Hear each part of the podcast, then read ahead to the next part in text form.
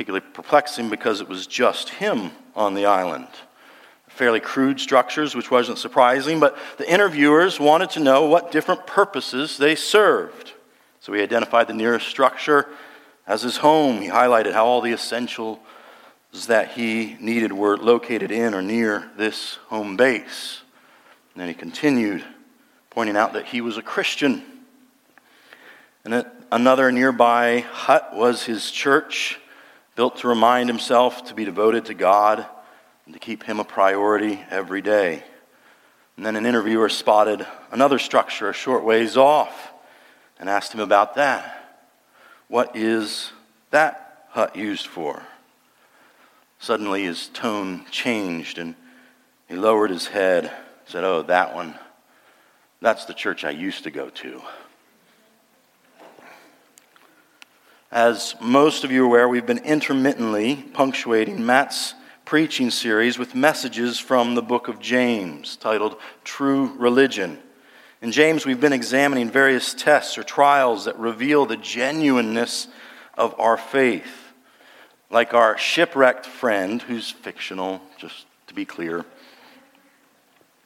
This morning's test reveals a problem that is much more personal than we often realize. But understanding this provides us a pathway to hope. So if you would, please open your Bibles to James chapter 4. The reality is that fights and quarrels are a painful, too frequent occurrence, reality in this fallen world. And, unfortunately, Christians are not immune to their presence in our lives. Our churches are not immune. This church is not immune. Our workplaces, neighborhoods are not immune. Neither are our own homes. These places of refuge that we seek out, conflict finds its way there as well. I mean, if we were painfully honest with ourselves, who of us would have to go back more than a few days to locate a recent time when you were engaged in some type of squabble or conflict with customer service, parent and child, spouse, with a coworker, with the idiot that just cut you off? We don't have to look very far to be aware of its intruding presence into our lives. Now, the last thing we read from James in chapter 3, he was urging us towards wisdom from above. And he was warning us against the wisdom promoted by the world, by our own flesh, and by the enemy, which is marked by bitter jealousy and selfish ambition. And he exhorted us to sow peace in order that we might harvest righteousness. Then we arrive at verses 1 and 2 of chapter 4, and James says, "Whoa, not so fast. Don't move too quickly. Fights and quarrels, they aren't just an out there issue. They're actually occurring among you because of what's going on within you." And so instead of allowing us to assume that we are already experts at what he has exhorted us to in sowing peace, James confronts all of us with a reality check. Read with me, James chapter 4, verses 1 through 10. What causes quarrels? And what causes fights among you? Is it not this, that your passions are at war within you? You desire and do not have. So you murder. You covet and cannot obtain. So you fight and quarrel. You do not have because you do not ask. You ask and you do not receive because you ask wrongly to spend it on your passions. You adulterous people, do you not know that friendship with the world is enmity with God? Therefore, whoever wishes to be a friend of the world makes himself an enemy of God. Or do you suppose it is to no purpose that the Scripture says he yearns jealously over the Spirit that he has made to dwell in us? But he gives more grace. Therefore, it says, God opposes the proud, but gives grace to the humble. Submit yourselves, therefore, to God. Resist the devil, and he will flee from you. Draw near to God, and he will draw near to you. Cleanse your hands, you sinners, and purify your hearts, you double-minded. Be wretched, and mourn, and weep. Let your laughter be turned to mourning, and your joy to gloom. Humble yourselves before the Lord, and he will exalt you. Now, I just want to say, we've read this section because I believe it is a section together, but our focus this morning will be primarily on the first two verses of this passage, our conflicts with one another. We will still have opportunity to look at the rest of this. We'll look at part B in a few weeks, when we next look at James, dealing with our enmity with God in a future message. But this morning, the main idea that we want to see, at least part A of the main idea, is that conflicts among us arise from the passions within us. Reading James can be a lot like going to the doctor. We go in with a troublesome problem, an issue we'd like to resolve, some pain or discomfort or other undesirable symptom we want remedied. We go to the doctor believing he can make it go away. He'll give us a prescription that takes care of our nagging symptoms. But a good physician isn't just interested in treating the presenting problems. They ask more questions and they run a few tests because they want to determine and treat the underlying cause of our current discomforts. Let's be clear, no one goes to the doctor wanting to hear that they have a tumor. But if there is a tumor, you need to know about it. A doctor that gives you aspirin and tells you all is fine, instead of giving you options for eradicating a tumor he discovered, you sue for malpractice, or your next of kin do. The physician's job isn't to tell us what we want to hear, but what we need to hear. And as we encounter James, he is a good soul physician. He begins this appointment by making an uncomfortable observation. There are quarrels and fights among you. Again, he's writing to believers.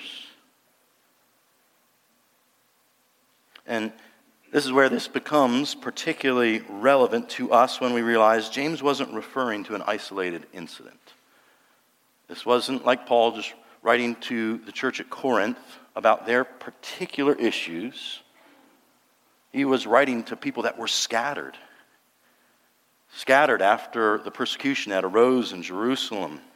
It's important to remember that he isn't writing to a particular church in a single location, but he was writing to those that were scattered about Judea.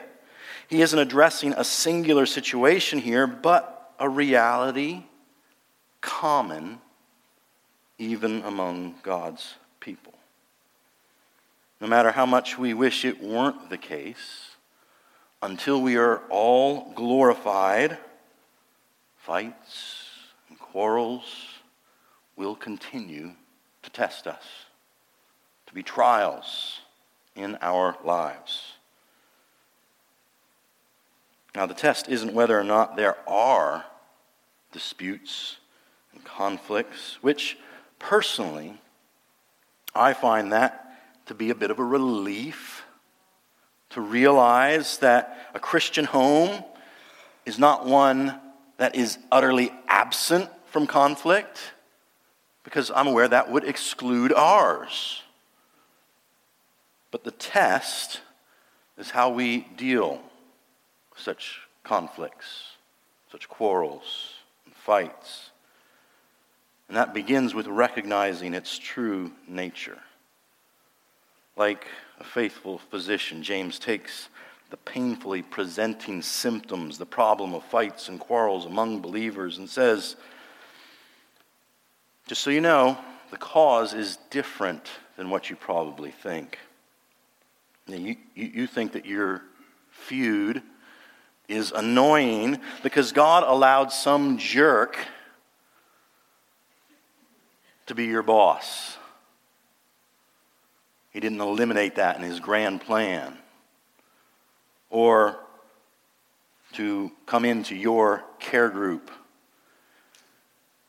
Or somehow, for some reason, he allowed that person to marry you or be born into your family. But Dr. James tells us the necessary surgery isn't to have that person cut out of our life, but the remedy involves a much more personal incision. Because conflict among us arises from the passions within us. What causes quarrels and what causes fights among you, he says? Is it not this, that your passions are at war within you? Friends, the relevance of this book generally, and this passage specifically, is greater than the sum of the evening news, your Facebook feed, anything that's trending on Twitter or Instagram as we're sitting here. Because this provides insight and help for every human relationship. What James asserts is true for an international diplomat seeking to avert a world crisis, and for the kids in daycare pulling each other's hair. It includes the hostility with the new boss at work and the simmering tension between the couple celebrating their 40th anniversary. For any who would listen, irregardless of age, education, or setting, James provides for us clarity. And if we are willing to listen and allow the Holy Spirit to perform surgery on our hearts, this insight has the ability to transform our relationships. From personal experience, I don't know a passage that has been more helpful for our marriage than this one. Especially on non-marriage topics.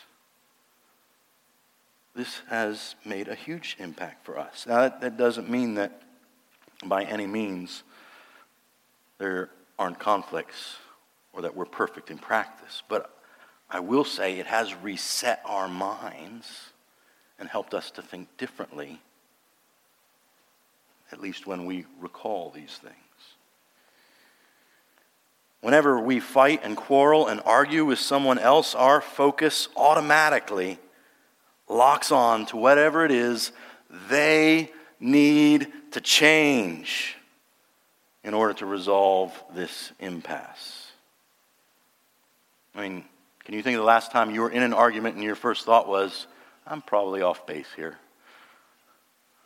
No, we're in an argument because we're convinced we're right. We're convinced they're stupid, immoral, something. We're convinced of those two things.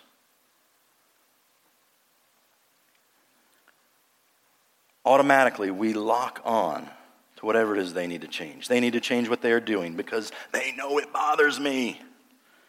They need to change their mind because the facts obviously favor my position.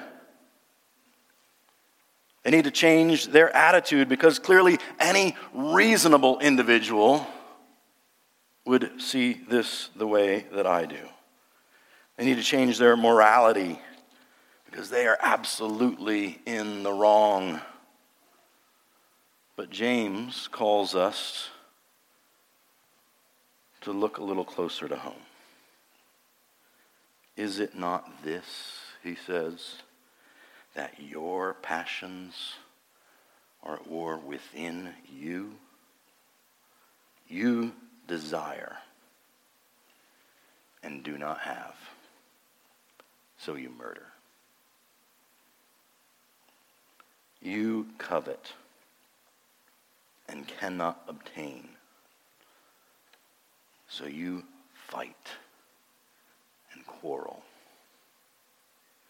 Conflict always starts as an inside job. We've been betrayed from inside. One author writes, all our desires and passions are like an armed camp within us, ready at a moment's notice to declare war against anyone who stands in the way of some personal gratification on which we have set our hearts. Why are there fights and quarrels among us? Simple. Because we want something and we aren't getting it. Full stop. Mystery solved. You desire and do not have, so you murder. These are strong words. It's not saying that that's where every desire leads to, but unchecked, if we pursue it at the expense of all else, it's where it can lead to.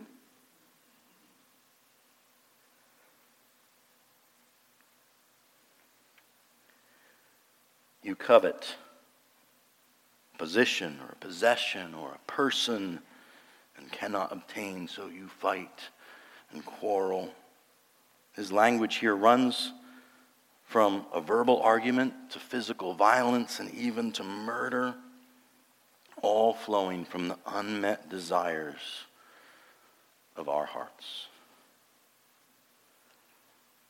I'm aware battle for you may not involve harsh words, physical violence, deadly force, or other conventional means of warfare. For you, it might not even mean raising your voice. Different personalities and relationships engage in conflict in different ways. Yours might be a cold war of measured concessions and strict boundary lines. But don't deceive yourself into thinking that that is allowing the peace of God to reign, or the self-sacrificing love of Christ to rule your relationship. You've just chosen to pursue your desires through distance, demilitarized zones, and strategic sniper fire rather than ongoing open hostilities. Perhaps always reserving the nuclear option if the other person ever crosses the wrong line.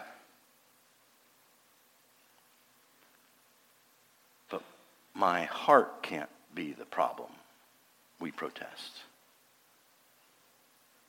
What I want isn't a bad thing. All I want is for my spouse to love me.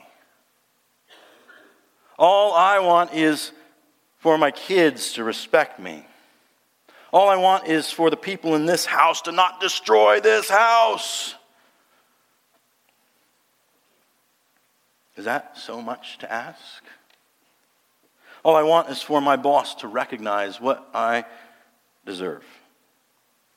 I just want us to spend more time together. Why wouldn't he want that too? I just need her to not be wasteful with the little we have right now. Why can't she see that? James isn't saying that our passions and desires themselves are evil. Many are morally neutral. Many can even be good.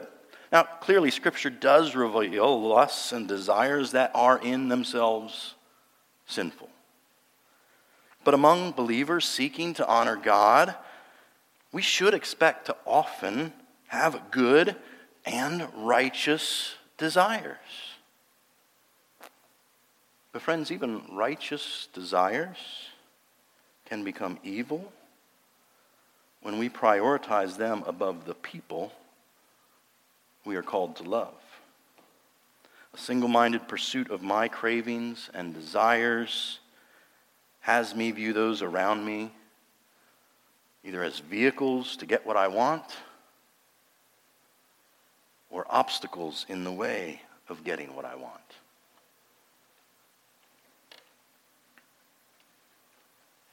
My desire for my kids to get along, it's a good desire. When I crave that so much that I get angry and start yelling, the moment I detect them not getting along, well, the passions within me have sent me running to battle stations. The moment I don't get what I want. And probably, if I look a little deeper, that's because it's also tied, connected with other desires I have, like peace, quiet, convenience, my desire for kids that don't require effort to parent. And so I get upset when I don't get what I want. The evil doesn't necessarily lie in what I want in those cases, but my wanting it too much. Wanting it at the expense of our relationship. It's not hard or unusual for me to turn legitimate desire for affection, or peace, or convenience, or comfort, some area of control, into a craving that won't rest until I've obtained it. And from there, I elevate it to a need, or a right, which justifies me when I demand it from you.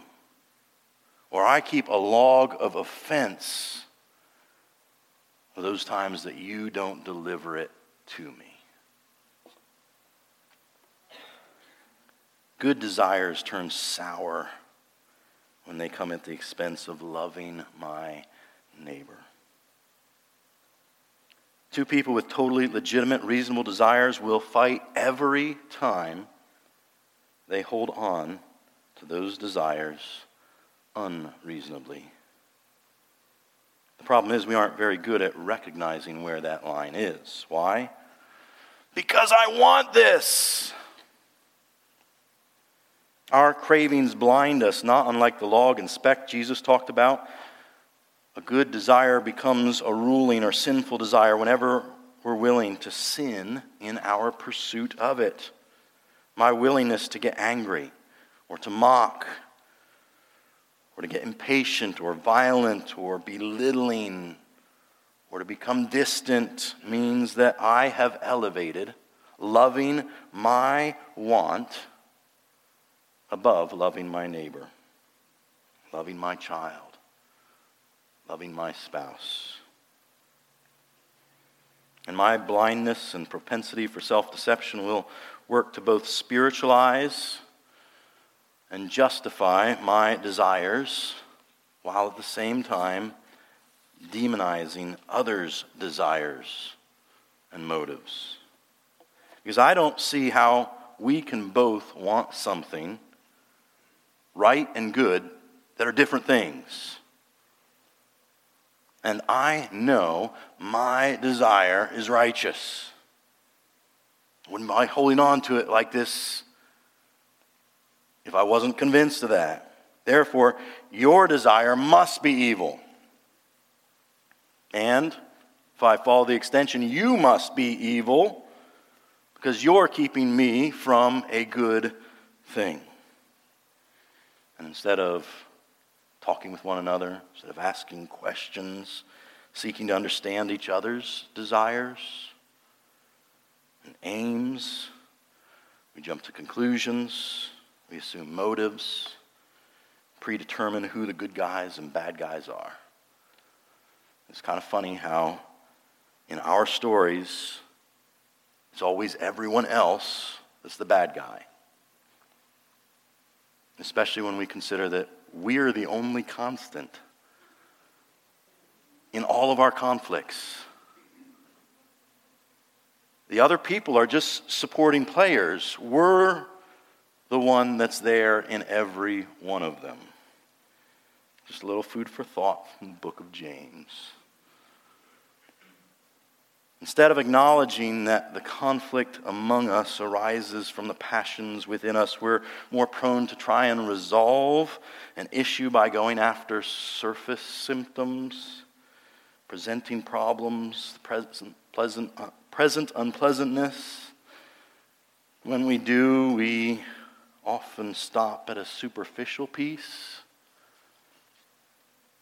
or perhaps just as often find our attempts to resolve a conflict end up escalating it because we haven't recognized what we actually want or the legitimate things that the other person may desire.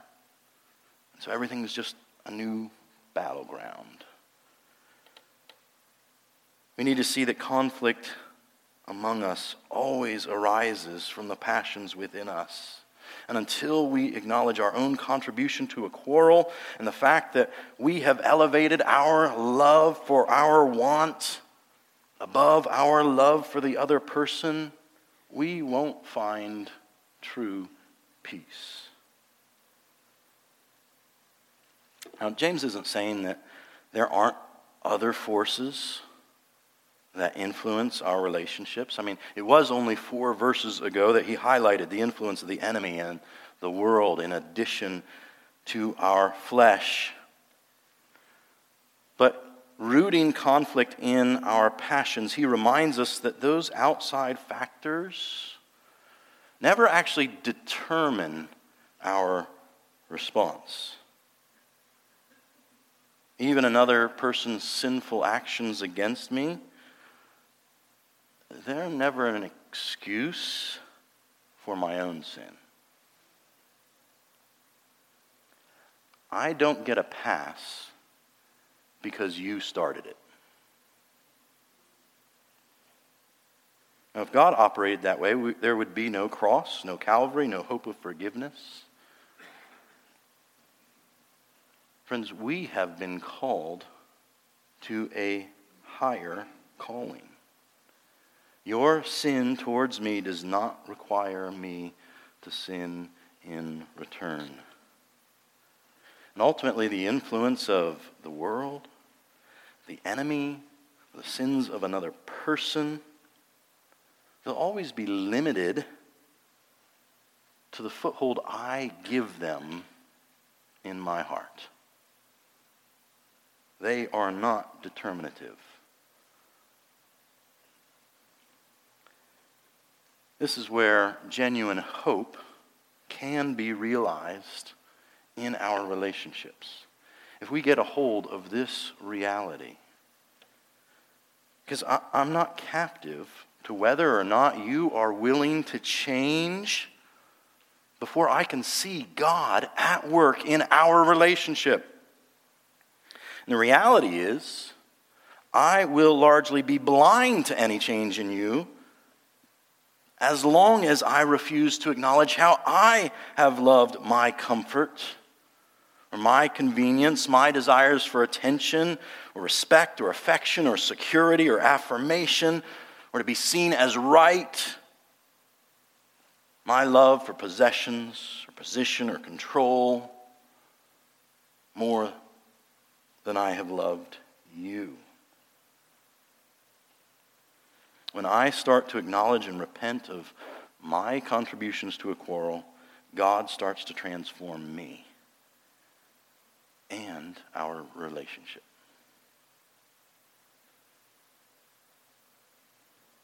That getting going isn't dependent upon the other person. Now, yes, God needs to work in both to have total transformation, but not to begin. Now, don't confuse something being simple with it being easy.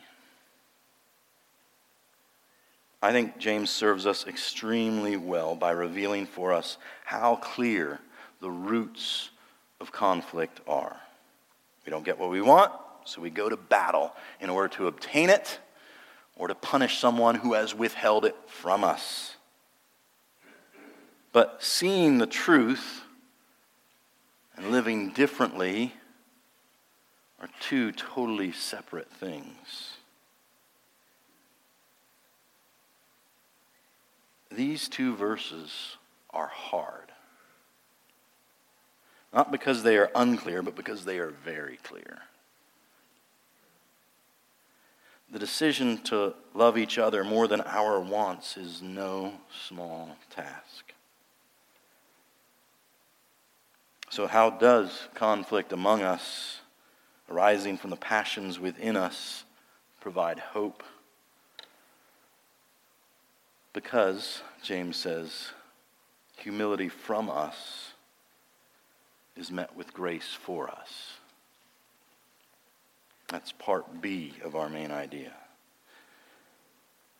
Read with me again verse 6. But he gives more grace. Therefore, it says, God opposes the proud, but gives grace to the humble. Submit yourselves, therefore, to God. Resist the devil, and he will flee from you. Draw near to God, and he will draw near to you. Cleanse your hands, you sinners, and purify your hearts, you double-minded. Be wretched and mourn and weep. Let your laughter be turned to mourning and your joy to gloom. Humble yourselves before the Lord, and he will exalt you.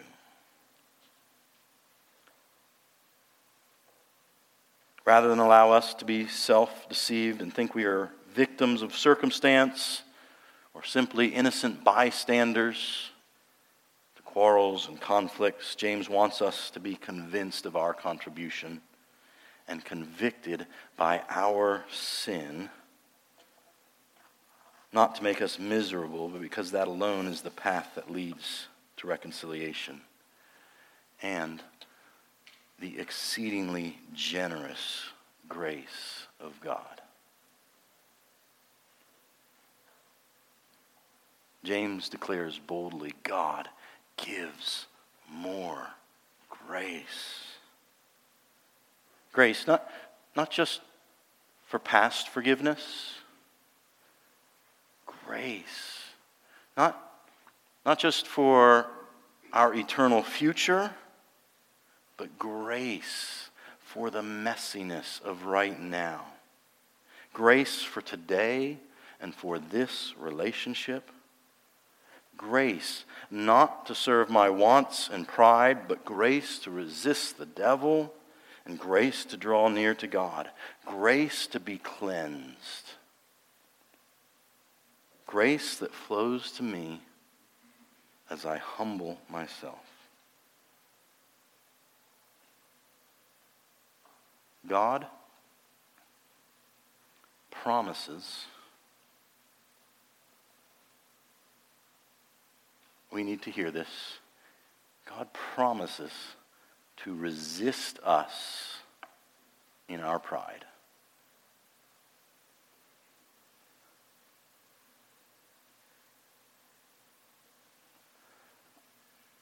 And when we're in the midst of argument, fighting, be assured we are there because of our pride. We're convinced we are right. We're fighting for what we desire. And God has vowed to oppose us in our pride. My attempts to seize my wants and needs and rights by my own wisdom and efforts at the expense of those around me. But as I see my sin, as I confess my sin and turn from my sin in humility, He gives more grace. How marvelous the other half of that promise. He gives grace to the humble. Oh, we naturally are proud, but we don't have to stay there. And humility is not just expressed toward God, but towards one another as well. Again, an area where we need His grace. Jesus addresses fights and quarrels in Matthew 5. Verses 21 through 24. The Sermon on the Mount, He said, "You have heard that it was said to those of old, 'You shall not murder, and whoever murders will be liable to judgment.' But I say to you that everyone who is angry with his brother will be liable to judgment. Whoever insults his brother will be liable to the council, and whoever says, 'You fool,' will be liable to the hell of fire." I'm really glad He doesn't stop there. So, if you are offering your gift at the altar, and there remember that your brother has something against you, leave your gift there before the altar and go. First, be reconciled to your brother, and then come and offer your gift.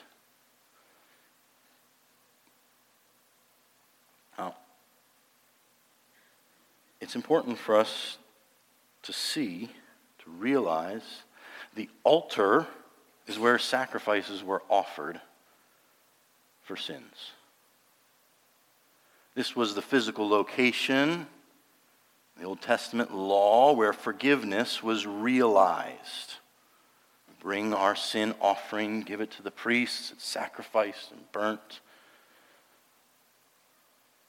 It's a reminder that our sins aren't free. They need to have payment made.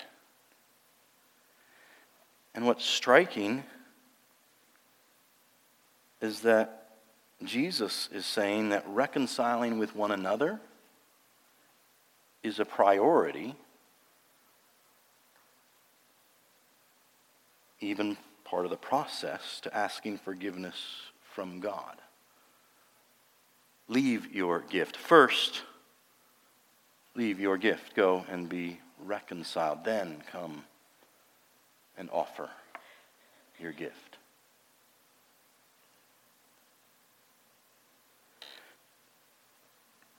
We don't make sacrifices at the altar anymore for our sins because Jesus was sacrificed once for all for us. And we can be reconciled with one another because in Jesus God has reconciled us to Himself, which is a much greater reconciliation. And that's part of what we'll look at next time, this enmity with God. But our means of restoration are the same. It's to humble ourselves, to see our own sin, where we're able to go to one another, to make that right.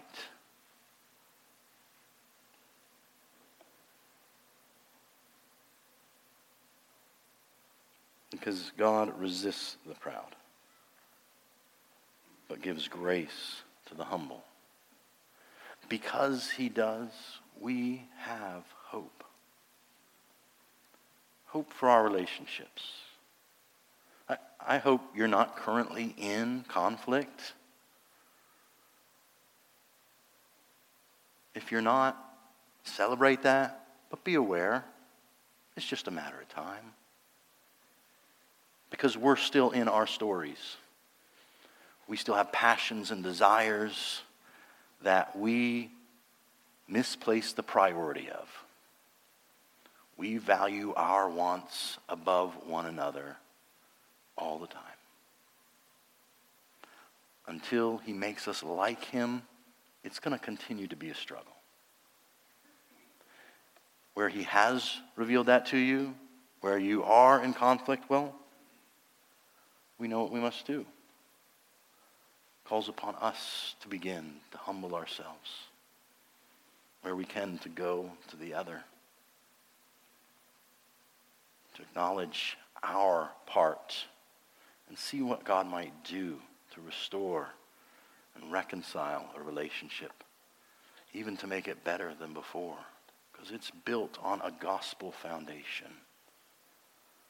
One that isn't contingent on everything being perfect between us, but one recognizing we have a foundation than us walking on eggshells all the time.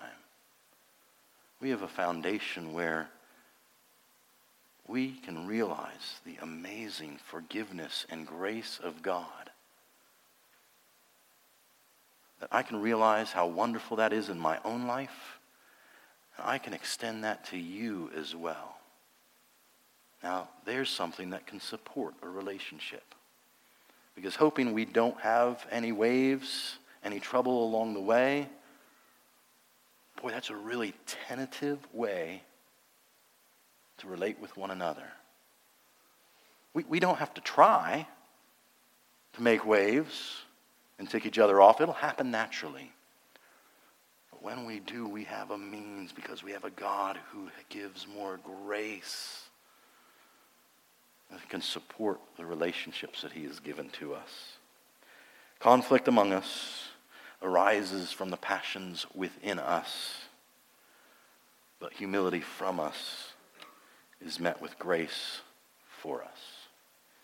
Let's pray and thank him for the grace that is for us. And if the band would please come. Please pray with me. Lord, I thank you.